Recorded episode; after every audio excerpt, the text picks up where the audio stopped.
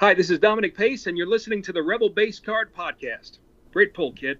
You found something. You found the Rebel Base Card Podcast. What a piece of junk. I'm your host, Greg McLaughlin. He's as clumsy as he is stupid. Join me as we discuss Star Wars trading cards and card collecting. We need a statement, not a manifesto. We'll talk about sets from the original vintage No, no, the one I'm pointing to. all the way to current releases. This? Yes. All right, let's get started. Commence primary ignition. Welcome back, or if this is your first episode, welcome aboard. My name is Greg McLaughlin, and this is the Rebel Base Card Podcast. Good show for you tonight as my guest is Mark Newbold of Fantha Tracks and Star Wars Insider. He's got a list of credits about a mile long, and it would pretty much take the rest of this episode to go through them. So I'll spare you that and just uh, turn you over to Fantha if you kind of want to read more on that. We do go a little bit into that, but it was a wonderful conversation. I was very happy to get the chance to talk with him and carve out a little bit of his time, which is incredibly filled and I hope you really enjoy it. We'll get to that here in a few minutes. I just wanted to get a little bit of housekeeping out of the way first. Um, one, I did want to say thank you once again to all those involved in the Steam into Star Wars Day. It was a real treat, and I know if you have been listening the last couple episodes, if you're fairly new and those are your ins, um, we covered a lot down there, and it was really fun once again to be a part of it. I was very, very happy, and, and thanks once again to uh, Tom Gross, uh, Dan Zare, and all the folks down at Washington Community High School for allowing me to be a part of it, and everybody I talked to. If you haven't had a chance to listen to those episodes yet, I really uh, encourage you to go back. Uh, a lot of good people, artists, authors, and uh, and so forth, and it was it was really a treat. Um, of course, we hit the one year mark on the Instagram page um, uh, earlier this week, and it's been a pretty amazing ride and met a lot of great folks on there as well. Um, it's helped me introduce me to a lot of sketch card artists and a lot of people in the Star Wars community, and uh, it's been really, really fun. And um, I hope you've got a lot out of it. If you follow me on Instagram uh, at Rebel Base Card, it's just been it's been really fun to go back through my own collection and also you know find new pieces and find information out about the cards that I love to collect, but also find out more about the stories uh, of people who also collect not only cards but uh, figures and what have you. Uh, the people who work on the cards, the people who work for Topps. Um, it's it's been really a treat, and uh, it's led me to a lot of places. And uh, you know, one of the reasons I am here now is that I started this a year ago, and uh, I'd been kind of putting it off for a while. Been trying to write um, about Star Wars cards, just trying to you know put put some of my mark on it. You know, once you once you become a part of this community, you see right away that these are people you want to hang out with, and, and, and it's been it's been really great. And uh, I just wanted to thank everybody who's uh, given me a follow, given me a like or a nice comment, uh, who has appeared on the podcast, which is kind of an extension of the the Instagram page. Uh, it's been a real real gas, and I, I hope to bring more content to you not only on Instagram but on Twitter, on the podcast, and Facebook as well. And um, if you stay along for the ride, you know, many many thanks for that. Um, also, we had the uh, end of Star Wars Resistance, the season finale, which I have to say it was really good. Um, it's a shame that they only got a couple years. Um, I think after watching the finale and kind of seeing the story that you know arced into season one, um, it was an interesting take. I, I really wish they would have had a little more time. Um, I want to say a shout out to Christopher Sean, uh, who was really great and gracious in reaching out to fans. And uh, you know, you saw him on Instagram, saw him on Twitter, uh, and so forth. And uh, it was it was really fun. And uh, I think the next piece of animation, of course, we have the Clone Wars coming up. Um, but we really don't know what's coming after that. But I, I really think that Resistance could have gotten another year, and I think with being on Disney Plus, um, could have had a little more of a groundswell. I know that when you're on Disney XD, it's kind of hard for people to watch. Um, a lot of folks are just getting into Rebels right now uh, because Rebels was also on Disney XD, and so you know with a platform like Disney Plus, you know shows like The Mandalorian and all that have a, a lot a lot of room to grow. And uh, I think you have the power of having all that content on Disney Plus that makes it easier if you're trying to launch a program to get a larger audience. Um, I think people will come uh, to see uh, Star Wars Resistance is pretty groundbreaking and a great story. And um, like I said, it'd be a shame. Uh, it, it's a real shame that they don't get another season. But I, I like the story that they told. They brought the story to to a close. And uh, my hats off to the production team and everybody involved in that. It was a really, really great episode uh, and a great series. And so if you haven't had a chance to watch it yet, um, I know it's coming to Disney XD, uh, Disney Plus, uh, the second season. I think on the 25th of February. Um, so I, I, encourage you to go back and watch the series again. Uh, take it for what it is. It's a it's a piece of animation geared towards kids, but it also has a lot of uh, heavier themes to it, and I think it does have a nice appeal to everyone. And it's a great bit um, great bit of work there. At any rate, um, right now, card wise, we are we are just in seeing the release of the Return of the Jedi Black and White series. Uh, I broke a hobby box open um, a little while ago, and really some great cards. Uh, lovely black and white photography, uh, lots of sketch cards, and so you can find them uh, more at hobby hobby places, uh, but you can also go to Dave and Adam's Card World or Blowout Cards. Um, and you can find them there. They're really, really good cards, and uh, like I said, lots of great sketch art. Um, I didn't get a chance to pull one, but I think I did pull a Mike Quinn, who did uh, Sy Snootles in Return of the Jedi, and I was pretty happy about that. So, at any rate, um, getting back to my conversation with Mark Newbold, um, I could have probably talked to him uh, for a couple hours, but it's one of those things, like I said, he's really busy. Um, and I, I did want to cover a broad range of topics. And uh, it's one of those things when you're talking to somebody who's been covering Star Wars for a long time, uh, they have such a great insight uh, that you know a lot of times you just you have to kind of make sure to go with your A game as far as the questions are concerned, and then just kind of sit back and just enjoy the ride. So I hope you um, enjoy the, my conversation with Mark Newbold, and I'll talk to you afterwards. All right, in, in, getting ready for this interview today, in, in looking through the about page on uh, Fantha Tracks, uh, you know, you've been on so many different mediums and radio programs and podcasts, and I saw from the list that you have been on 79 podcasts, either as a host or a guest. And you know, personally, as a collector, I'm I'm hoping that this list is up to date so I could be podcast number 80 because as a collector I'm, I'm a fan of just just that even number. You are number 80 yes. In talking to someone who has done as many interviews as yourself i was a little bit of at a loss when trying to come up with my first question, but I'm gonna I'm gonna take a cue from a tweet you had this morning and ask this: What did you think of Picard? Ah, oh, I could talk about this all day. Um, I loved it. I absolutely loved it. I was a I was a complete next generation freak when that show came out. Uh, I think I think partly because when when Jedi came out, and then we had Ewoks and droids, and you could tell that the saga was winding down. You know, with the Ewok movies, I knew that there needed to be something else that I got into. So because I'd followed ILM's progress, obviously through the through the original trilogy and beyond, I kind of got into anything that was Spielberg related or ILM related, and that led me to Star Trek. So the uh, the Genesis trilogy, Star Trek two, three, and four, was what really kind of got me hooked on Trek. And then in '87, when Next Gen launched and also it was an English captain, even though he was playing a French cap, uh, French character, strictly speaking. Um, kind of interested me as well, and and and just got hooked. So to come back to to next gen all these years later, I mean, even just after Nemesis, it's eighteen years. You know, it was it was really weirdly emotional. In a, I've always thought Star Trek and Star Wars have got similarities, of course, but there's there's a Trek's more of a soap opera. I think it's more character based Star Trek in a way. So because they're more relatable, because they're us in the future, whereas Star Wars characters aren't us, they're their their culture's different, everything's different. Whereas Star Trek kind of feels like it's where we may be headed, postulating a future. Um, and so I, I, really got hooked on the characters, and and uh, as a consequence, like when you're a Star Wars fan, you kind of you follow what Harrison's doing. You, you know, you follow what um, Mark's doing or or going forward what Adam Driver's going to do. You know that guy's got Oscars lying ahead of him. You know, so you're kind of interested in what they do. Uh, and Trek's the same. And and I've been fortunate that I've not only written for StarWars.com and Star Wars Insider, but I've also written for StarTrek.com and the official Trek mag. So I've gone, I got a foot in both camps.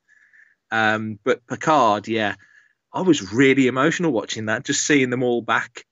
You know, in, in those specifically Stewart Patrick Stewart, but also seeing Brent Spiner and just yeah, I, I loved it. Long answer to a short question. I absolutely loved it.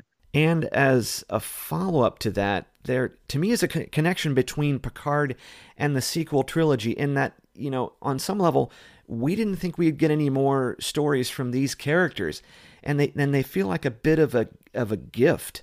Um, is that your impression? That's a good point. I mean, Picard is exactly like seven, eight, and nine in that, you know, for when Jedi came out, you think, well, you'd kind even as a kid, you know, I was 12 when Jedi came out. So you're thinking, well, you've kind of heard rumors that George wants to do one, two, and three, but that feels like it's a long way off. And seven, eight, and nine, as the years went on, felt more and more unreachable, as if it would really never happen. So seven, eight, and nine, whatever we got from seven, eight, and nine is a gift because it really is the trilogy we never thought we'd actually get. Um, and and Picard, I mean, Patrick Stewart was never anything less than grateful and complimentary for his Star Trek experience. But you know, he really was done after Nemesis. So to get this now at this stage of not only Star Trek's life because it's definitely on the bounce back, but but in Patrick Stewart's life, you know, the guy's eighty next year. You know, to think that he's um, coming back to it's incredible, really. I, I think as I'm seeing some of the reception to Picard, I almost feel like I have to kind of plunk down the five ninety nine to pick up CBS All Access. Oh, oh, it's it's. I couldn't think of a better advert for, for CBS than this. I mean, I I do enjoy Discovery. Um, as a fan of all things Trek, I enjoy Discovery because they are trying different things and they do.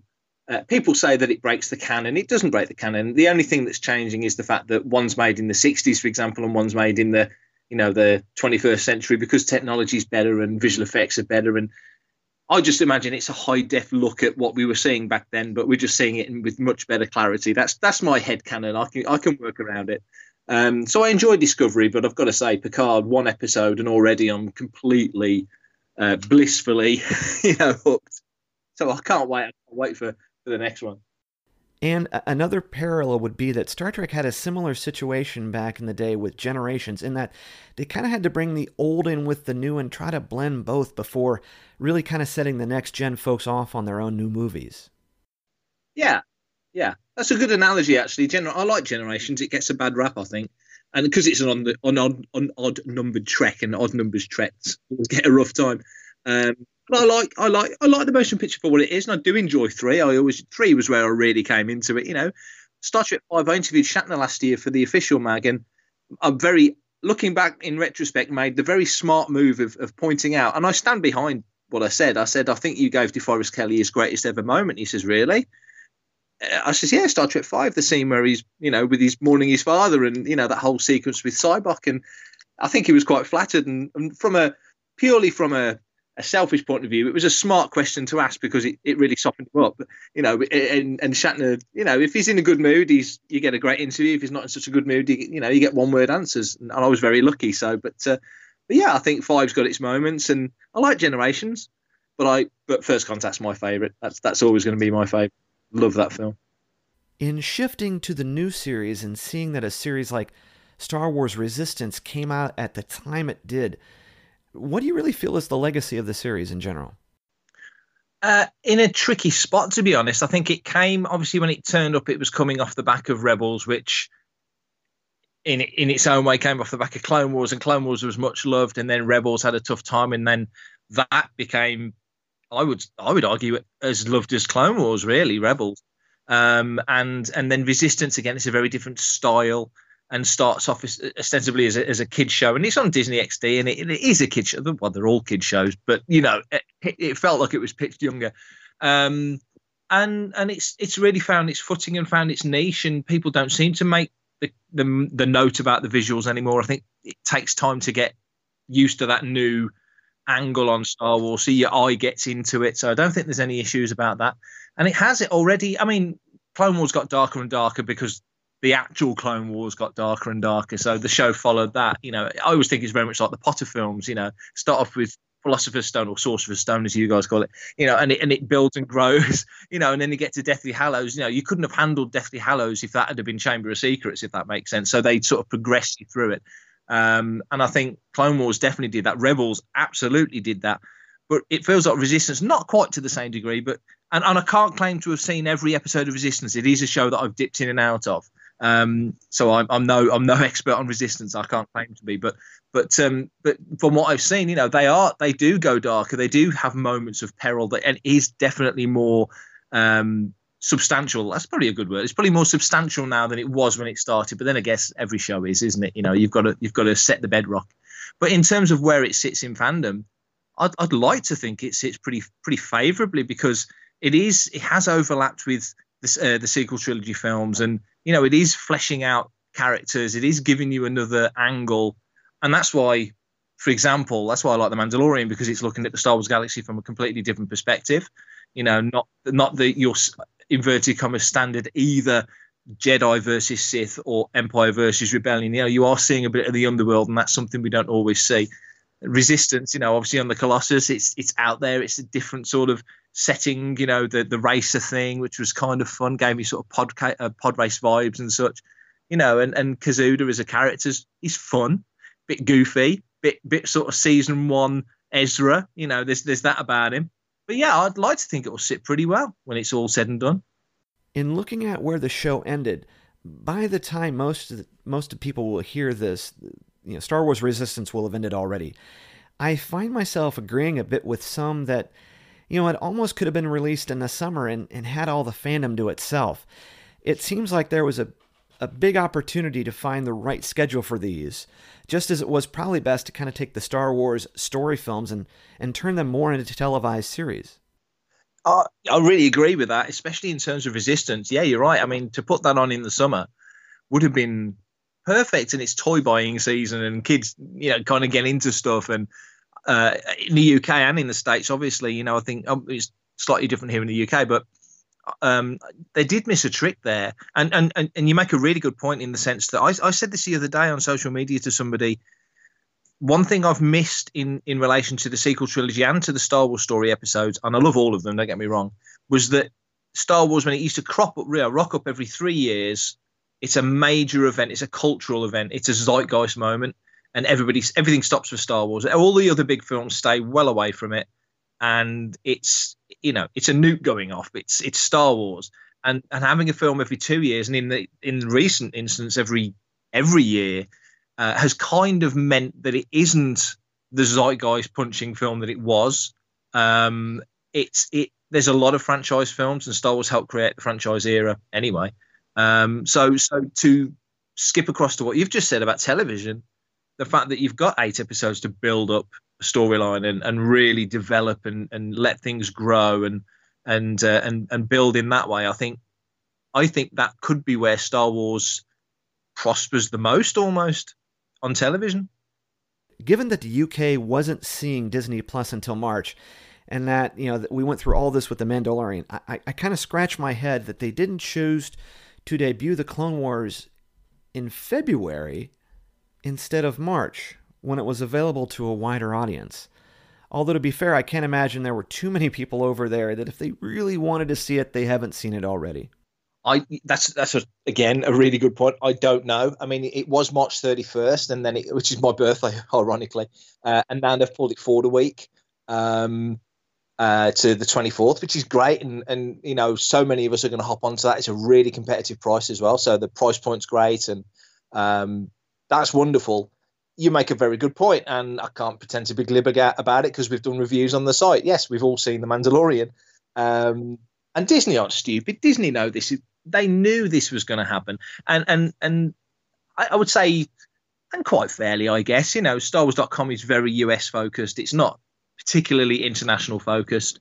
Um, in to to the degree, I'll give you an example. Um, 27th of December is the uh, anniversary date of Star Wars coming out in the UK.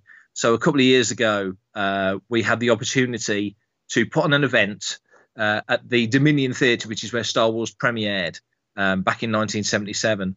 And all we asked was that um, that that Lucasfilm rather just got behind it a little bit and were aware of what was happening uh, to celebrate the 40th anniversary in the UK. And and the response was basically, "We've already done the 40th anniversary. It's 25th of May. Yeah, it's 25th of May in the States, but it's 27th of December in the UK." And they just didn't get it. I mean, they just didn't get it. So, and I get that because you don't want to mix messages. And it was the year Last Jedi came out, and within a couple of weeks of the film, and I understood, but but you know the, the focus is very much on, on the stage. So that being said, yeah, why didn't they keep it back a month? It I don't think it would have hurt. I can't think what else is coming out, you know.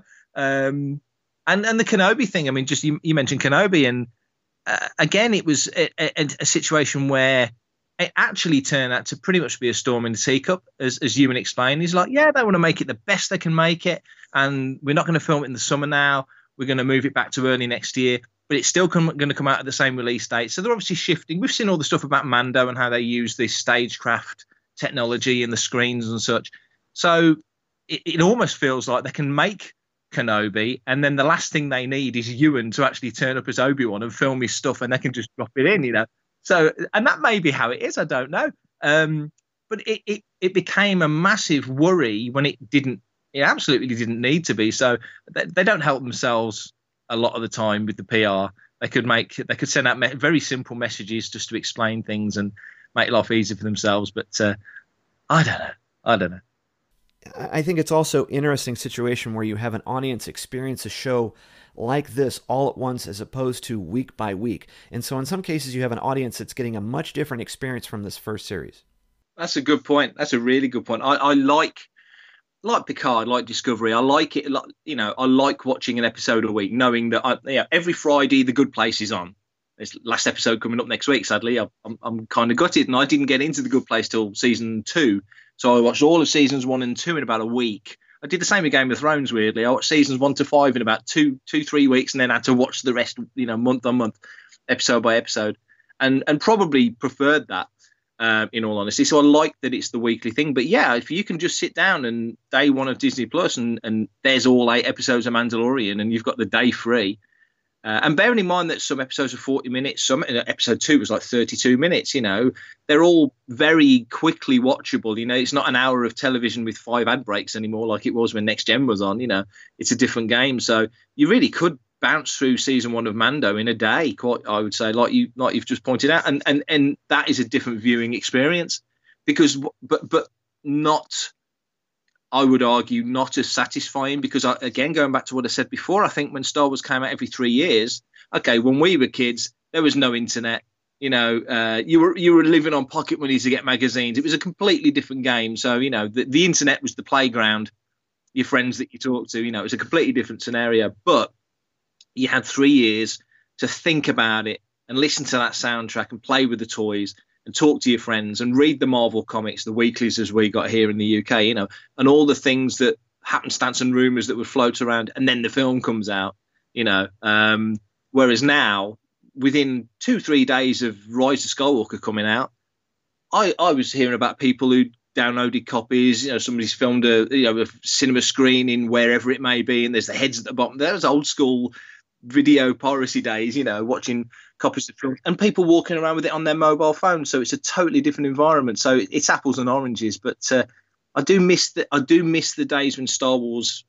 You knew Star Wars was coming to town. It's like the circus is back. It's like Star Wars is coming, you know. Whereas now it's it's a little bit too on tap, um, which is why I think Mando season one worked so well watching it week on week, and I think season two will be the same. As we are coming up to a bit of space between the movies, you've seen the breaks in in between before. Do you worry a little bit about the site or entity losing a little bit of momentum with your audience? Um, yes, yes and no. I put put my old fart hat on and think back to the sort of the mid '90s when I first started doing websites. Uh, and the first site was a Trek site, and the next site was a general news site, and then '98 was the first Star Wars site. So 22 years ago, and we were building up to Phantom Menace, you know, we went through the, each of the films. Um, websites fell, dropped like flies after Phantom Menace. There's so many disappeared between Menace and Clones, it was ridiculous. Um, and then, um, you know, and then you get past for um, past Revenge of the Sith, and you don't know the Clone Wars is coming for a couple of year, couple of years, really. So that was the the real big sort of first gap in my experience online, anyway. Uh, and, and back then it was just we just treated it. I was running a site called Lightsaber then, so we just treated it like business as usual. Just just keep you know there's still toys coming out and there's still comics coming out and there's you know so the focus shifted to the the print material and the, and the books and conventions. You know, Celebration Europe had been announced and things like that were coming. Um, but yeah, I mean there is there is a gap. There's a movie gap. I mean, obviously, uh, and now Kenobi's been pushed back we we were thinking, well, you know, it's going to be quiet in February, and then Clone Wars will come out, so we'll be busy in, in March and April because everyone's going to be talking about Clone Wars, and you know, and then celebrations in August, you know, so that's that's going to start building up, and um, you know, so there's always things to talk about, but there isn't, like you point out, there isn't that movie focus, and apparently this month we're going to hear about who's directing the 2022 film, and and a little bit about that. Everyone's talking about High Republic, and that seems to have a bit of meat on the bone, so that could be where they're going with it um, which incidentally I think sounds fascinating. So I'd be all in for that. Um, but yeah, it's for us really running a, a, daily site. There always seems to be news, and and I don't. I mean, we have certain regular articles that go on the site every every Wednesday. We post the data burst from the 501st, for example. Um, Rocco Depot review podcast on a Thursday, so we'll we'll post that if if we get a shout out. And you know, there's always like regular things that that get in there, but but generally it's quite quite random, but there always seems to be some some crazy guy will have built a you know a full size sandcrawler in his back garden that, that's that's worthy of you know a, a, few photographs or some something off the cuff. So we we do. I mean, it does dip. I mean, obviously December was the busy, busiest month we've had since outside of last year. Peter Mayhew passed away and Gary Kurtz passed away. Those both those months were um, incredibly busy. Um, obviously the, the, general interest from outside our our circle um, come to the site to read about that. But um, but last year December was a was a crazy busy month because because Rise, you know. Uh, so it will it will drop off. It ebbs and flows, but uh, yeah, we always seem to find things to talk about. I've said this before. If we'd never got seven, eight, and nine, and and Solo and Rogue One, you know, I, I, I know I'd certainly still be doing a daily Star Wars site. I'd still find something to talk about. Certainly, though, it's different now than back in the day covering Star Wars, given the crop of social media networks and the fact that, you know, any old Yahoo like me can plug in a mic and, and get in there and join the conversation.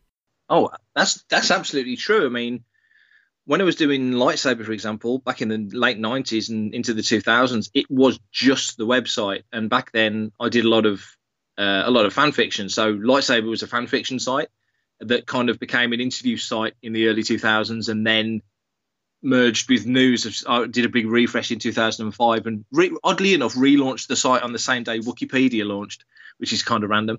Um, and um, you know, and then it, so it's news, interviews, and and uh, the fan fiction took a back seat because it's so time intensive to write. And and I did me being me, I did guides, so every character had a guide entry and all sorts of stuff. Um, but uh, but yeah, it does it does change, and then obviously social media coming in, sort of Twitter, Facebook, sort of 2008, there or thereabouts. Um, changed the game immensely. So so now I consider I consider us lucky. I mean, our numbers have gone up and our averages have gone up quite significantly. So I'm I'm always proud of that. Just as a personal thing to know that people are you know paying a bit of attention as much as anything else. Um, but I'm I'm very conscious that that fanthatracks.com is the hub. So we have a lot of interaction on the YouTube. We have uh, quite a few people listen to the podcasts. Um, a lot of people follow the social media, and if you get interaction on any of them, it's a bonus, I think. And certain certain websites and podcasts and and YouTube channels and all that stuff, that is their one specific focus. Where Fantha is a little bit of a one stop shop, a little bit of everything. So we'll, never be the biggest YouTube channel or the biggest podcast network or anything like that, or the biggest website. But I think as a collective of of these little landing points, uh, Fantha Tracks, the name is is kind of getting out there. We've been going just over two years, so I think we've we've done pretty well for, for two years. It though has to be a bit of a challenge to keep yourself above the noise since there are so many people now who are doing stuff about Star Wars. Yeah, you want to do something that's a bit unique, and everybody needs a USP. Um, I don't quite know what ours is. Um, I, I, I, guess you know. I mean, obviously, a lot of the folks we speak to are from North America, so you know we're the British guys. Um, but Tracks is definitely uh, I mean, I used to write for Jedi News, so I was at Jedi News for seven years. So, um, and that was very much .co.uk. That's a UK site. Um, but Fantha, from the off, we were like, no, we this needs to be a .com. This needs to be an, an international site. Uh, and it's a challenge because obviously the guys that are at the front of it are we're all Brits, and a lot of the people that write on the site are Brits, you know. But then we've got a lot of European guys, we've got people in the states who contribute and write for us. So it is, in South America as well, you know. And Australia, we've got an Australian podcast, Fantha Down Under. So we've got a real good mix of of uh, sort of international people involved. Um, but then, by the same token, when, for example, we go to um, Disney Publishing in the States to say, can you send us copies of the book? Because we'd really like to review this and get it out. You don't really get anywhere because they think, oh, yeah, they're the UK guys, you know, they'll get an imprint in a month's time. You know, somebody in the UK will print it. It's like, no, no, we need it now. We're, we're an international site. We want to get the news out there, you know, with everybody else. So it is a bit of a challenge, but uh, yeah, you're right. It is. It, it is trying to find your identity and find something that's unique. So we've we've wobbled a little bit with different things we've tried out, but essentially we're a news site. That's that's the crux of it, and we try not to put too much of a. I mean, when I write my stuff, I try and keep it conversational, keep it upbeat. I'm very much of the opinion if you've got nothing good to say, don't say anything. That's just my personal thing. Um, so uh, you'll you'll hear us rave about certain things more than others, and not mention other things more, but less rather.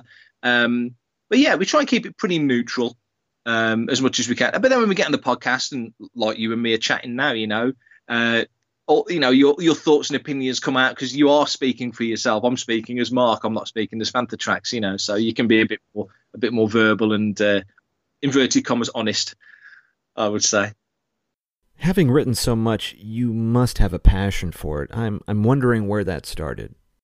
Um, that's a good question. I, I, I think as a kid at school, and I didn't do particularly well at school. Um, not that I was not a naughty kid or not paying attention. It just uh, a lot of things just never grabbed me. But I've always liked always liked writing.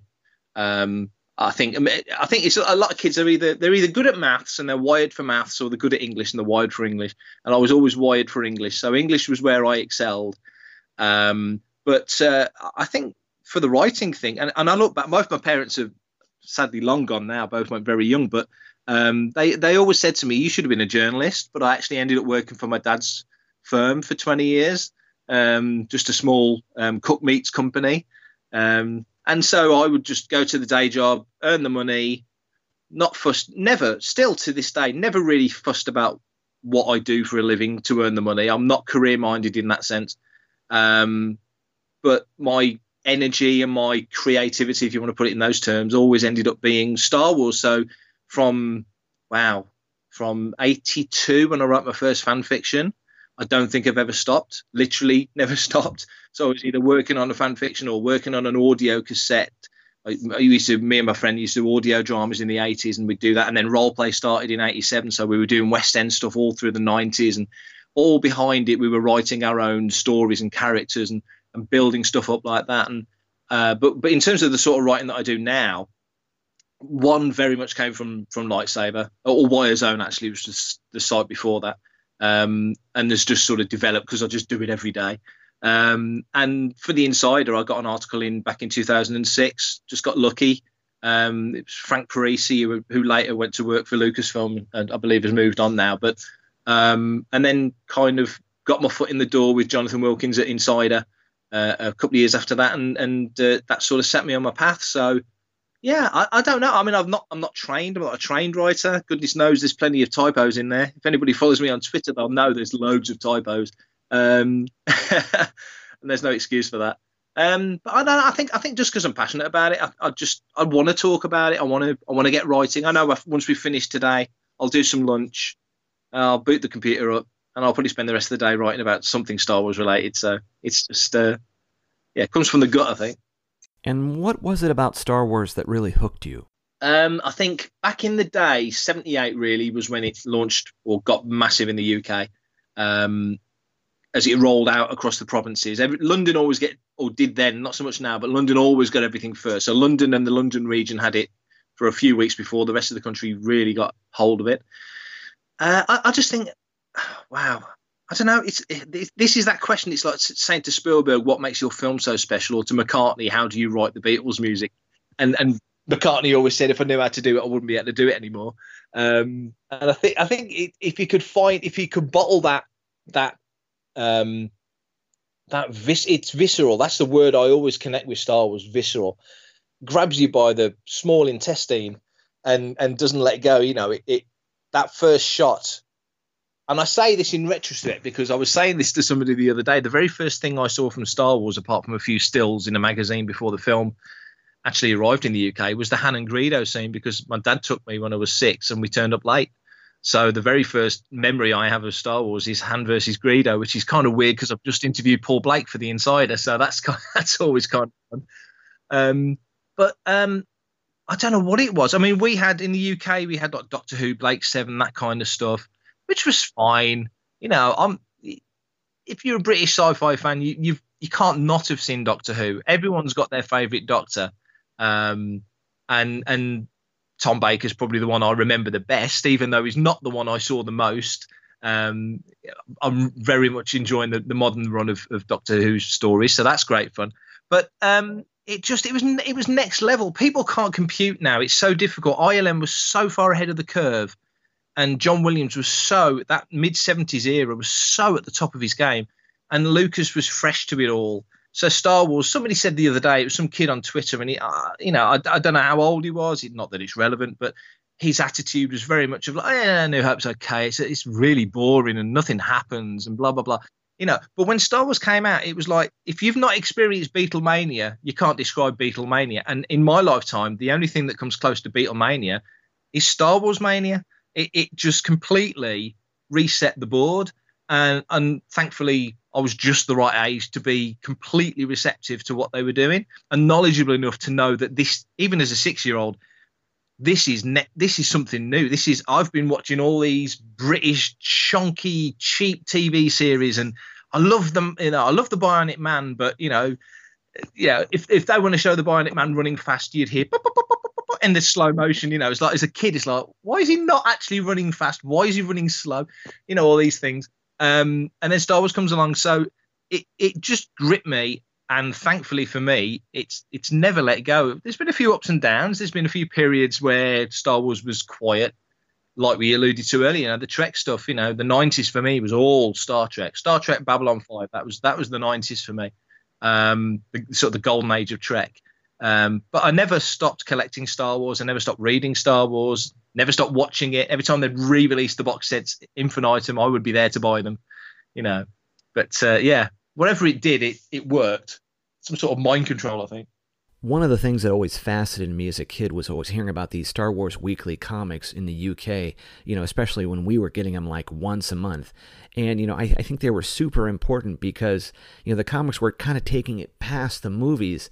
And uh, I, I always loved hearing about them, but I never got a chance to see them. That's a good point. Yeah, I mean, um, Star Wars Weekly was. I'm, I'm really soppy on Star Wars Weekly. I did a whole section of articles on StarWars.com about it, and I would have kept doing it, but they said, "Oh, you can stop now. we we we get the picture. Stop now."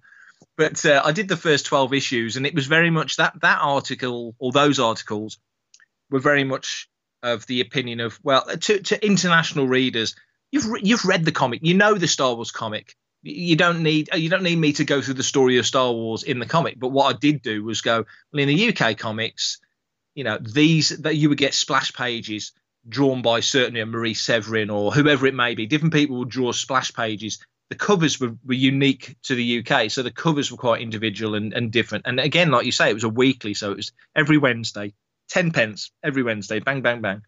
Uh, you know, and it was one issue of the American comic would probably fill four issues of the weekly, to be honest. And we were we were a few weeks, or quite a bit behind actually, um, from where you guys were. So you were getting them in '77. We were getting them in a little bit later. Um, but we had backup stories as well. So that's the first time I was aware of Guardians of the Galaxy or Tales of the Watcher or all these other Marvel things, which which again, like for example, um, people today not understanding why people of my vintage much preferred the Fox intro to Star Wars because right. when I hear the Fox fanfare go off on any film, I could be watching Mary Poppins and that fanfare goes off, and I'm like Star Wars. You know, it's just part of part of Star Wars and Star Wars Weekly in a similar way. You'd read those old Marvel comics that they were just chucking in there to give it filler content just to get through the issue. It kind of all blurred into one big melting pot of of, of awesome. So Star Wars, more than Empire and Jedi or any other film since, Star Wars specifically Star Wars is very much of its time, of an era. Um, it bleeds over the edges of the of the pan, if that makes sense. You know, it, it, it became more than just Star Wars. It was very much a, a big block of of that time of of my life and loads of other people's lives. But those weeklies were oh, they were a joy. I miss them. I miss getting weekly comics. Were you able to collect the uh, cards as well? Yeah, we had in the UK. Uh, there was quite a few cards sets came out. I know the UK card sets, and the American card sets were, were slightly different. I think you guys had five sets for the Star Wars run. Um, I don't think we had that many in the UK, if I remember, but I do remember getting them. Um, I mean, I just, weirdly, I was thinking about this the other day. Weirdly, the card the card sets I used to get the most back then. I've still got some of my Star Wars ones. They're beaten and dog eared because we'd trade them and we'd put them in bike spokes and all sorts of stupid stuff. Um, uh, but I've still got a handful left. But the ones I used to get was the Superman cards because you got the bubblegum strip with them as well. So I just remember the smell of the Superman cards or the beautiful bubblegum smell. But yeah, we did we did get the cards. We got um, from my best recollection, Star Wars. I remember getting quite a few Star Wars cards. I don't remember getting any Empires, although I have got them since. Uh, and then Jedi, I, remember getting the um, the Panini sticker books, the sticker album. So that was what I really got into for Jedi. Um, but yeah, we did we did get the cards, and again, it was it was one of those things where Star Wars came out, nobody expected it to be this crazy big hit. So let's let's make stuff that's really easy to turn around and get out there as fast as possible. So you know, it was all the this the transfer sets, you know, the um, the um, iron-on transfers, obviously the print material like the comics and the poster mags and stuff like that, um, and and the trading cards. So they were everywhere. Mm. Oh, happy days. Is there, or you know, you're kind of uh, you know soaking in it on a on a daily basis, but there are there things that you do collect, uh, or you know, probably some things you can't help but collect. But are are there items that you've collected from or still have held on to? I, I don't think I think of everything I've got, Star Wars. I've still got my very first figure, uh, Death Star droid, so I've still got that. I, I went back and recollected all the weeklies, so I have all the weeklies now. From so it was it was Star Wars Weekly, then it became um, Empire Weekly, then Empire Monthly, then Star Wars Monthly, then Return the Jedi Weekly all the way through. Um, so I've got all those, but I I, I have nightmares about this. I don't know what happened when I was a kid. I probably had 50 issues. The first 50 issues, well, tell a lie. That's not actually technically correct. I had issue six was the very first issue I got. My mom's best friend over the road bought it for me. It's her fault. I still tell her to this day. This is all your fault. Uh, so I had issue six all the way through to about issue fifty, and something happened. I can't remember it. I don't know why I got the the strop on about it, um, but I do vis- very very clearly remember taking these 50 issues of Star Wars Weekly and putting them putting them in the bin and throwing them away. Oh. And I don't know why I did it. It's the only Star Wars stuff I've ever thrown away.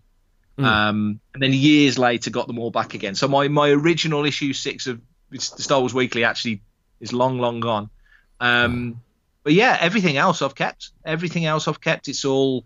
Um, we had the top floor after my parents passed away. We obviously had a bit of an inheritance. So me and Ruth, my wife, decided we like where we live. We're going to stay here. We've got the Topps floor of the house converted into a collection room. So it's a three story house now, uh, which is now full. So I've got the spare room as well. Um, uh, I don't know how we're going to cope because there seems to be stuff coming in all the time. Um, but yeah, no, I, I still collect um, trading cards. Still get top stuff, uh, and uh, obviously we've got Topps UK here in, in, England, so there's Topps UK stuff and all the Force Attax and all that stuff. Um, still collect all the Marvel comics. Um, but I love finding. I'm very eclectic. I'm not, and I'm not a completist. For most things, I'm not a completist, so I don't mind having three or four of this or four or five of that. And if I can fill the gap and it catches my eye and I find it at a good price, I'll get it. But um, my collection's a bit of a um, bit of a mishmash of, of different things. Um, so yeah, I, I, get a bit of everything. I mean, do do seem to get a lot of print material, a lot of books and comics seem to come through. Uh, today, I'll tell you this. Today, this is the most random thing ever. I, I I've had Christmas in the Stars on vinyl for years and years. Kenny Baker signed it, so that's wonderful, and I want to get Anthony to sign it um, at some point. But uh, I saw it online on CD, and I thought I've got to have this on CD. It's too good not to have on CD. My wife plays the Disney Christmas album every year, and it's all I hear from like October till January. I'm I'm putting the Christmas in the Stars album on next year. This is my this is my silent revenge. So I actually got Christmas in the Stars on CD today, so that came through. So beautiful little CD of that. Um, I'm trying to find it on cassette, but it's ridiculous cost on online for cassette for some reason. But uh, yeah, so I'm always trying to find these random little oddities. Uh, I got a ticket stub from Japan, 1977 Star Wars ticket stub from Japan turn up the other day, which was really neat. So I just like the, the random little ephemera, all the little buttons and badges and the smaller the better. That's that's kind of what I'm into. Oh, that's awesome. Well, um, that, that's a good uh, just a transition over to is you know if I looked on if I looked on your your website, you know, you, it looks like you do this 24/7, but in reality, do you do this 24/7? Is this your only job or or only set of jobs or do you have a do you have a 8 to 5 kind of a deal? uh, I made a deal with the devil that my day is 48 hours long and there's eight, nine days in the week. And um, now I, um, my wife's disabled. So my wife had breast cancer 10 years ago. So she's, um, she has limited mobility. So I tend to stay as close to home as possible to, to, to be there for Rue. Um, so I generally, and there's only two of us. We haven't got kids. We, we married in our late 30s and, and uh, fate wasn't, uh, wasn't on our side because uh, Ruth was ill. So we we had some decisions to make. So we decided it's it's just us. So just the two of us. So I don't need to earn crazy money for us to you know to have a, a you know reasonably comfortable life. So I generally work pretty much work part time. So the, the my real life inverted commas real life job is is stock taking because it's very flexible. Uh, I work when I need to. The guys that I've worked with for nearly ten years now know my scenario and situation. Couldn't be more helpful. So I'm in a really good position in that respect. So uh, weirdly enough, January and February are absolutely crazy busy with that work. So it's uh, it's like five hours sleep a night trying to fit everything else in. But then once we get past February, it gets nice. It, it eases off. It becomes the, the, the regular sort of life then. Um, but yeah, generally, if and Ruth knows this, if I'm not if I'm not working, or we're not watching you know Love Island or something crazy on television, um, or or at the cinema because we do a lot of cinema trips. I'll generally be at the computer writing. So I would say even even on a day where I've done a sort of a double shift like yesterday, I'll probably still put five or six hours into the site or or into writing. Um, at the moment, it's I'm in annotating mode, so I've I've managed to accumulate quite a few, you know, decent interviews for the Insider, which which, which all sounds wonderful and it is. It's great um, to do. Uh, and then you finish and thank you very much, thank you, goodbye. Put the phone down and then look at the sound file and go, I've just spoke to whoever for 45 minutes. That's going to take at least two hours to annotate. Oh, right. You know, the annotating is the killer. So, um, but yeah, I'm, I'm lucky in the sense that I can, I can be, I'm self-employed essentially, so I can be quite flexible with what I do. Um, and uh, I, I, somehow the older I get, the less sleep I need, so I can get by in about five and a half hours. As you know, I was I was up at two thirty. I know last night on Twitter as we were talking last night, and I got up at nine o'clock. So um, I don't I don't know I don't know what I'm thinking. I should have had a lie in today because next week's brutal as well. So I really should have had a lie in. But there you go. It's all good. well, and then I'm also wondering how do you give yourself time and time away, especially if you're working from home. You know, how, how do you sort of give yourself a break when you're like, I, I just want to write about cats, or I just don't want to do anything else? How, how do you, how do you best work with downtime to get yourself as fresh as you can for your content? Uh, that's a good question. Um, I mean, I'm lucky in the sense, and everybody hits the wall at times. Everybody hits the wall. Don't care what you say. Everybody has moments where it's like, I, I can't even think about doing stuff today. And there are certain days where real life is too, just too much. So I'll just boot up. I'll put two articles on. I've got this real thing about I've got to put at least one thing a day on. So long as I get one thing a day on, I'm happy and there are other people on the site that post as well. So it's not it's not just me. Right. Um, but there are days where I'll get up and Ruth will be like, "You going on the computer?" I'm not. Feeling, I'm not feeling it. Really? Yeah, I'm not feeling it. Let's just put a put something silly on Netflix. We'll just watch something silly on Netflix, and then like the other day, the, uh, the movies that made us on Netflix. A friend at work had said, "Oh, have you seen that that movies that made us? You, it's right up your street, Mike. You really should watch it." Um, and I love the toys that made. It's a brilliant series. It's the same guys. So I thought, okay, I'm going to watch the first one. So the first one was Dirty Dancing, which Ruth was Ruth's favourite film near near enough. So we watched that one, and then she fell asleep. She has a sleep in the afternoon, and then I ended up watching the other three episodes. So so there's days like that when I just completely vegetate, um, and then I get this kind of weird weird guilt complex kicks in about nine o'clock when I go, oh, I've done nothing today. I've posted nothing today. I'll, I'll, make a cup of tea like I did before we just started speaking. I'll make a cup of tea and then I'll boot the computer up. Then I'll have I'll do a me- what I call a mega blast. I'll post about ten things in two hours and time them to come out over the next sort of twelve hours, and then go back back to sleep quite satisfied. But yeah, sometimes you do need a break. But I I very rarely completely take a break. I mean, even when we go on holiday, I take my laptop and I post something every day. So I'm, I'm, I'm addicted to it. Thing is, if I wasn't writing fantha, I'd be writing fan fiction or I'd be doing something. I write for Starburst magazine as well, so I'd be doing something for Starburst. Or I just I love doing it. I'm happy. I'm happy writing. So uh, it, it's it's rarely a case of not writing. It's just how much I do in a day. So some days it's obscenely stupid, and I probably shouldn't do that much. And other days it's, it's quite a, quite a limited amount. But uh, yeah, seems to be working. I think. what uh, what is your schedule for this year, and are you doing celebration? I am. Um, the schedule the schedule is. Let me think. Where are we? So next weekend is a, a big convention on the south coast called uh, the SF Ball. So there's some Trek guests there. So I'm going down to that. The weekend after that is Capital Sci-Fi in Edinburgh, which is a five-hour train ride north. So I'm doing that and hopefully doing some stage hosting for that event. Uh, we did that last year and it was brilliant fun. And Brian Herring's at that. I'm friends with Brian, so so it'll be nice to catch up with him. Um, and then where are we then? Then it's uh, London Comic Con Spring down at Olympia, so I'll definitely go down to that.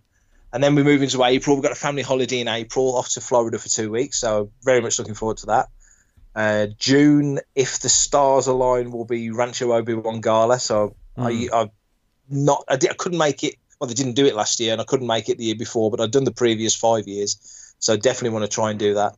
Um, August is celebration, as you say. So last celebration, well, um, 2016 when it was Celebration Europe, I scheduled the podcast area with the uh, costume groups, Five oh First and Rebel Legion. So I did the scheduling for that, which was wonderful. Um, when I was still with Jedi News, and then last year I was the podcast stage host at Chicago. So I don't know whether I'm doing it again. I've not been told that I'm not, so fingers crossed. I, I, I really enjoyed doing that. It was great fun, and right. people seem to be receptive to it. So I'm hoping that that uh, that falls into place, but no guarantees. I don't I don't know yet. Um, but either way, I'll, I'll I wouldn't miss. It's our Super Bowl, isn't it? I wouldn't I wouldn't miss celebration. Exactly. So figure I, w- I would say I would sell I'd sell all of my kidneys to get there, but I've actually only got one, so I can't do that. Um, uh, not doing New York Comic Con this year, but I have done it for the past sort of four or five years. But taking a break this year, so uh, I don't think I'll, I'll, be doing anything else after August. Uh, big big convention wise, but there's always there's always UK uh, uh, events that happen, collecting events like Farthest From, Echo Base. There's stuff all around the UK, uh, pretty much every week if you wanted to go to stuff. Uh, and and Fantha as a team, we try and get to as many things as we can. Um, plus, we're all friends, so we, we try and socialise and, and, get together where and when we can, and just just hang out. So. Uh, yeah, but yeah, at the moment it sounds it sounds busy enough, but I know there's going to be loads more stuff than that. Oh, exactly. And then you can only imagine when we get into celebration, um, the releases, and, and, it's something I haven't heard a whole lot about, but you have to figure there's another piece of animation that's coming um, that is yet to be announced. Um, do you have any ears out as far as what they might be working on? No, nothing, nothing solid. I mean, the, the thing that was floating around the other day when people were talking about a potential um, Sabine and uh, Ahsoka series, we had heard whispers of that a little while ago, but nothing more than have you heard about sort of rumors. So nothing to substantiate. That would be I'd be very interested in that. Partly because partly because they're just both fascinating characters, especially Ahsoka, but also the era that it's set in is kind of pretty much around the time of Mandalorian. Mm-hmm. And I think my head tells me that because they are starting to think outside the box in terms of overlapping animated stories and characters with live action, you've got the potential for characters to appear in both, which I think would be absolutely fascinating if Mando turned up in this Ahsoka series and Ahsoka turned up in the Mando series, for example. I think that would be right. really cool, cool bit of business. So I'd be interested in that. Yeah, I mean, there's there's rumors of other live action shows as well. Um, but I think personally, I hope they don't.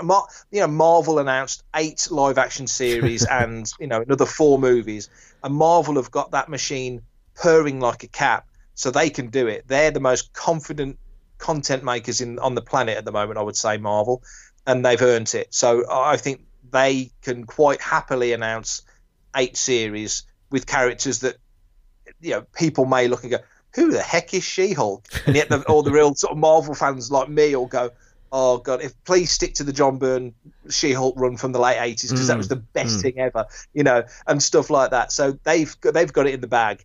But if Star Wars announced eight TV series, with the way the fandom is at the moment, I think there might be a collective meltdown of the internet. Um, partly saying why are you doing this, and the other half saying why aren't you doing that? You know, um, so I think they're being very cute. I like the thought. I'm happy actually that they're pausing on Kenobi to get it absolutely where they want it to because going into the weeds a little bit if you look at the mandalorian and the story that's been told in that those eight episodes it is a protector overseeing a child and mm-hmm. Kenobi, you would pitch it as well. It's this Jedi who's been sent to a planet to oversee the development of a child, and it's like they're kind of the same thing. So I'm sure at some juncture they've looked at Kenobi and gone, "These are too similar. We're telling the same story here." Um, and my head tells me that you know when Favreau came up with the idea for the Mandalorian, one, he's so entrenched in Disney. He's such a successful director. He clearly knows his stuff, and he's worked with Filoni for years, and they're mates. So it's a dream team uh, if if somebody at Lucasfilm said, "Well, actually, can you can you back off a little bit on the protector overlooking a, a young child storyline a bit because we've got this Kenobi project we want to do," I think Favreau's got enough rub that he could go. No, you do your own thing. This is what I'm doing, and and he get the green light to do it. So I'm glad that Kenobi's sort of stepping back a little bit.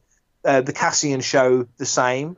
You know, you see apparently there's elements of a young Cassian and his sister um, you know, developing and, and him getting into, you know, he said it in Rogue One, I've been in this war since I was six years old, sort of thing. So there's a lot to tell there. And that's the, actually, that's the story I'm the most interested in because Cassian was my favourite character in Rogue One. So that's the mm. show I'm really keen for because there's a potential to bring back a lot of actors from, um, from, from Rogue One. Uh, and so much overlap with A New Hope, so that's that's something I'm really keen for. But yeah, animated in the short term, it feels like yeah, they need a successor series to Resistance, and uh, yeah, I would imagine. I'd like to think you, you think logically get get everybody in a five thousand seater room at Celebration and announce a new animated series and bring the new showrunners out and, and bring the cast out, and it seems like right. a home run. But whether or not they do that, I don't know. They'll probably put a press release out like a week before, and like they always they always seem to put press release and they tell you two things in one press release. They always do that oh, Lucasfilm has just been sold to Disney and we're making seven, eight, and nine. Why would you give that all away in one press release? You know. so uh, hopefully they'll uh, they'll get that one sorted out. Oh yes, um, yeah. And the other thing, um, do you mind? Can can you let us know some things that might be coming up in Star Wars Insider that you've had your hand on? I can't say too much, but I can say uh, in the next issue, um, I, am not sure who did the writing on the on the uh, other side, but uh, one of the insider writers spoke to Maria de Aragon, who played Greedo in the California shot scenes from A New Hope, and I interviewed um, Paul Blake. And what I can tell you about that is a little little element was that we uh, we did the interview back in the summer, and great, we both follow the same soccer team. We've met a few times, so I've interviewed him before, so we had a good good little chat and some good stuff came out. Um, and it was it was very much like you alluded to earlier. Um, how do you interview somebody who has spent 40 years talking about Star Wars, right, and try and find something new? Uh, and I think we found something new. I'm pretty confident we did because uh, I do very. I always say that's a listen, I, I know you spoke about this forever. You must have said everything a thousand times. I said the same thing to Anthony Daniels when when we did the interview for the magazine, and he'd obviously, well, he hadn't he'd done as much as he thought he needed to do on Rise of Skywalker and ended up doing more uh, afterwards. But uh, when we did that interview, that was kind of funny, slightly going off track, um, because we did the interview in, I think it was August, and, he, and his wife was there, and she said, "Well, when's the issue coming out?" I said, "October 28th." So look, I saw I had to sign an NDA before we did this interview because it was talking about the book that he's just released. So I said, "Look, let's let's pretend that today is October the 29th. It's not August the 10th or whatever it was. It's October 29th. And Anthony sort of looked at me and went, "Ah, okay, I get what you mean. I, I know. okay, okay." So he was a bit more candid in what he said, confident that it would go beyond this embargo date. Um, but it is. It's finding something new, and I, I think if anybody who ever looks Anthony Daniels in the eye and says, with no sense of irony, what was it like in the suit? he deserves slapping with a wet fish, uh, you know, because he must have been asked that question a billion times. But the thing is, when you get chatting to him, one of the key um, elements of the conversation is about what it was like in the suit, because it's it's just inherently in that, in that story. Uh, and and the interview was quite neat in that it, I even I and I've interviewed him a couple of times in the past. Uh, even I didn't realize quite how uncomfortable it was in that damn suit. It was like being put inside a tin can, literally a tin can that pinched all the pinch points, Ow. informed the character. Um, but yeah, uh, so so yeah, there's Paul Blake uh, coming up. Um, what else can I say? Because um, the, the, the thing is, and it's worked out quite well, is that we get we get interviews done, and then they can tailor them to certain issues that have uh, have themes. So I will say that I did an interview recently uh, in relation to a forthcoming Empire Strikes Back 40th anniversary uh, issue that um, was really interesting, actually. And again, it was somebody I'd interviewed years ago uh, for Lightsaber, my old site, uh, that we came back to. So that was fascinating. Um, I won't say anything else other than he played an Imperial. Mm. That's all I will say. Um, and I'm chasing some big fish at the moment, and I don't know whether I'll get clearance to chase them any further. Um, but if I can get them, then that will be that'll be up there with with the stuff that I've done in the past. Nice. Um, so yeah, yeah, it's it's busy. It's good. It's it's a good time to be a Star Wars fan. I'll say that definitely. One just follow up question, and like I said, I'm not going to try to get too off in the weeds on this, but I think just because so many of those, so many of those actors, you know, so, much of that was filmed in the UK, so many of those act, actors and extras, um, it has to be a, little different, uh, you know, from the perspective of a UK interviewer as opposed to, you know, somebody here in the United States talking to some of those British actors about or UK actors about, you know, their time and what they're doing. It has to be a little different vibe, I think, for them.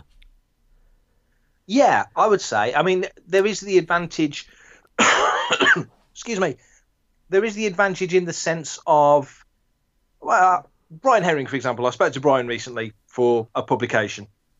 I won't say which. Um, and, and we got chatting, and I, I, see Brian at conventions, and we've got mutual friends, um, and we're similar age, give or take a year or two. So all the cultural references are the same. Um, for example, he worked on a, a, British TV show, puppet show called Spitting Image, which was a satirical puppet show back in the uh, in the wow back in the eighties.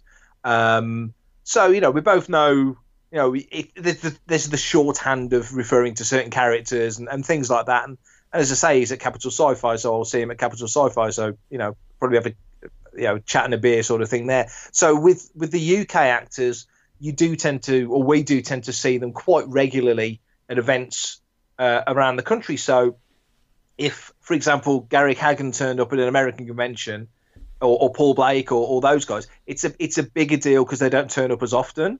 Right. Whereas here, for example, uh, you know, you'll you'll see them at Star Wars Fan Fun Day in Burnley in May, uh, which is a wonderful event. Can't recommend that show enough. Wonderful event.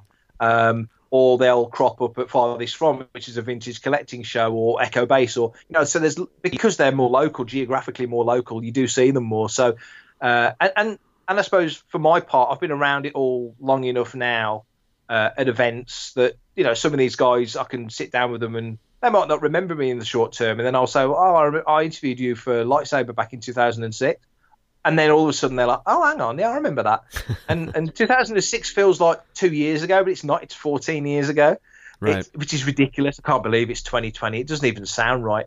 Um, but uh, but yeah, you know, there's some sort of longevity there. So, um, and and also because and, and and sadly as well, there's there's people that that we might know mutually that aren't around anymore. I was quite friendly with Ian Liston, for example.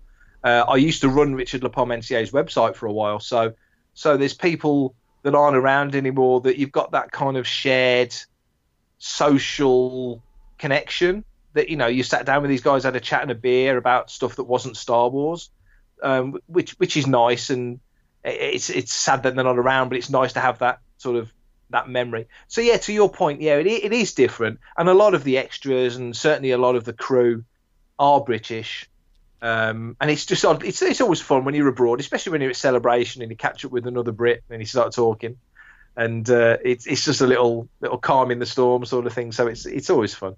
Nice. Um, what are some of the things you got coming up for Fantha Tracks that you can talk about? Um, Fantha, we, we've what we wanted to do when we launched the site, and it's worked to, to lesser or greater degrees. We wanted it one we, because sort of three or four of us came from Jedi News. We didn't want to just do re- replicate Jedi News. That was that was an that was a, a definite uh, mo. Uh, not because Jedi News doesn't work; it works magnificently, and it still does. But we just wanted to do something different. Um, so even though we're both news sites, uh, and the sites kind of look similar, that was a criticism we had at the start. it looks similar because it was designed by the same guy. So um, we, you know, we've got the Fantha logo that Paul Bateman uh, did for us, which is, I think, is great fun. Um, but yeah, we've got we've got a YouTube channel that we're trying to progress uh, as much as we can. So it's got it's got a couple of thousand subscribers, which is uh, which is pretty good after two years. Um, so that's developing slowly. The podcasts we've got more more shows coming online this year. One that I'm really excited about. Um, I don't want to give it away in case somebody else steals the idea. But uh, we've got to, that that show should be fun when we get that up and running, and I'm I'm looking forward to that very much. Um, more that sounds boring, doesn't it? More of the same. I think we've, we've got we've got a certain we've got to a certain quality. I'd like to think we've got to a certain quality, and people kind of know that we're not gonna we're not gonna post any old rubbish. And and don't get me wrong, we and more more than we, probably me, have have have erroneously posted things we probably shouldn't have posted or got it from sources that maybe weren't the best. You know, uh, in terms of news being shared. Uh, and we try and be as diligent as we can about where we pick up these stories from, because we have we have news comes to us through various uh, sources, general news, not not behind the scenes or or, or um, rumor news, but just general news. And you'll see an article and ah, let's ah, there's uh, there's a leak on the art of Rise of Skywalker book. You know, let, let's let's post something off that, and then you get a, a little email from someone friendly saying I'd take that down, mate. That's that's not what you think it is, you know. So you get these things. These things always happen, and they always will. And ultimately, we're just a fan site. You know, we're not we're not um, we're not an official site or anything like that. But um, yeah, more of the same. I'd like to. I think we we, hope we post a lot of content. We we are a busy site. You know, generally most days. Um, you know, there's probably 10, 12 news articles and probably the same amount of, of podcasts that we share um, from from other from other uh, uh, websites and podcasts and such. So there's a lot of content plus all the social media, um, plus whatever might be on YouTube or or, or uh, the podcast network. Um, yeah, just want to keep up the keep keep our foot on the gas, especially now. Like you said earlier, we're not. There's no film on the horizon now. There's barely a TV series on the on the horizon. so you know we've got to make the most of it this year as well. So Excellent. yeah, just more of the same, I think. Um, it's one of those things I usually end these things with. Where can people find you? Uh, the you know the opposite is true, where people can't find you. But um, if someone wants to connect to you online or find you, where are the best places to? Uh, Fanthatracks.com, absolutely the best place. Um, if you want to drop us a like news at Fanthatracks.com, if anyone's got any news or wants to drop us a question or or insult us, you know, any interaction's good. Um, uh, I'm on Twitter at prefect underscore timing. I'm a Hitchhikers fan, so that's where the nice. prefect comes. Um, and uh, yeah, or on Facebook as well. Uh, just Mark Newbold on Facebook. Um, but yeah, I, I, I just love talking about Star Wars. So I'm happy to get into a conversation with. I, I come from the old Star Wars blogs back in the mid 2000s, which I dearly miss, and I love just chewing over story ideas and thoughts and plots and all sorts of stuff. So I'm I'm always happy to talk. Excellent, excellent. Well, I do appreciate you coming on, and uh, it was a great conversation. And uh, I am going to extend a, a, welcome back. Um, I'd, I'd, love to have you back on sometime uh, once we get some more content out, and uh, and we can uh, talk a little more. But this has been an absolute pleasure. Oh, thank you very much. It's absolutely the same for me. I'd love to come on again.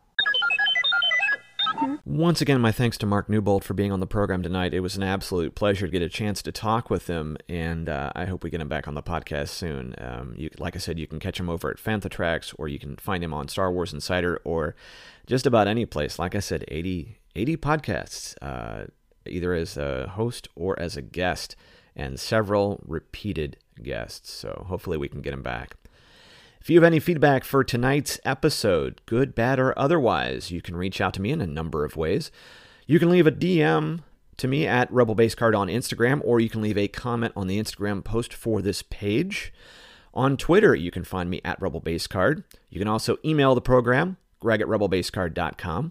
You can also find me on Facebook at Rebel Base Card. Been posting a lot from the um, Star Wars Card Trader app, a lot of the images over there, which I think lend themselves. I think Facebook lends itself to um, a great place to put uh, several albums of pictures as opposed to like scrolling through.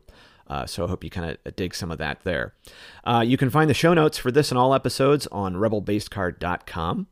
In the Star Wars Card Trader app, you can find me at CornFedTech. You can follow me. I'll follow you back. Throw me a trade. I'd really enjoy it.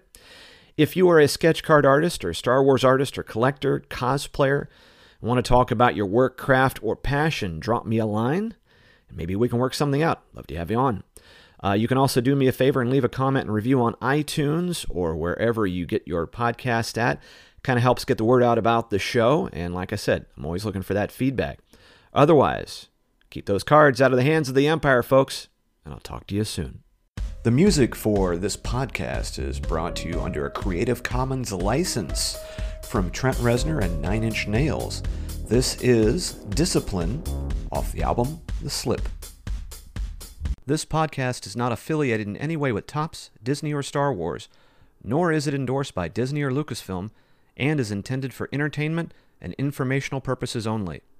All names and sounds and any other related items are properties of their respective trademarks and or copyright holders here in the US and abroad.